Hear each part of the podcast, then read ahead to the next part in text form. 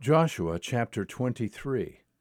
Now it came about after many days, when the Lord had given rest to Israel from all their enemies on every side, and Joshua was old, advanced in years, that Joshua called for all Israel, for their elders, and their heads, and their judges, and their officers, and said to them, I am old, advanced in years.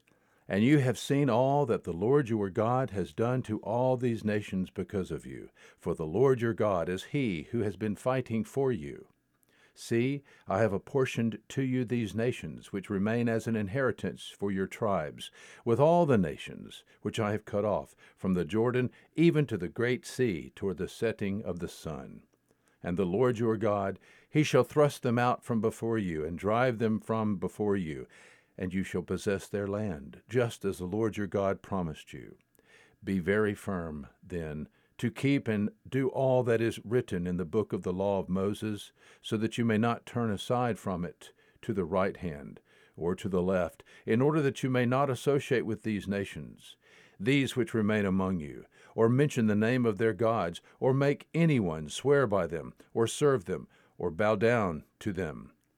But you are to cling to the Lord your God, as you have done to this day. For the Lord has driven out great and strong nations from before you. And as for you, no man has stood before you to this day.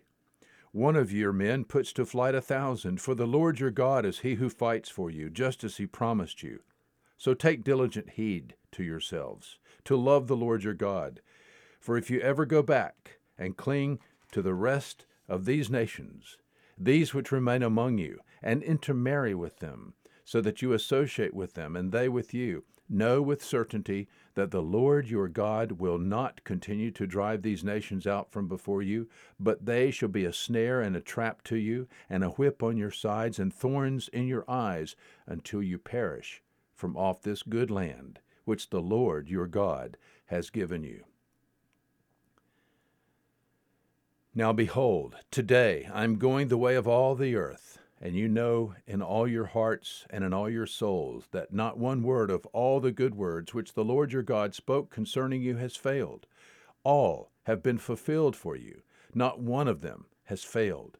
And it shall come about that just as all the good words which the Lord your God spoke to you have come upon you, so the Lord will bring upon you all the threats until he has destroyed you from off this good land which the Lord your God has given you.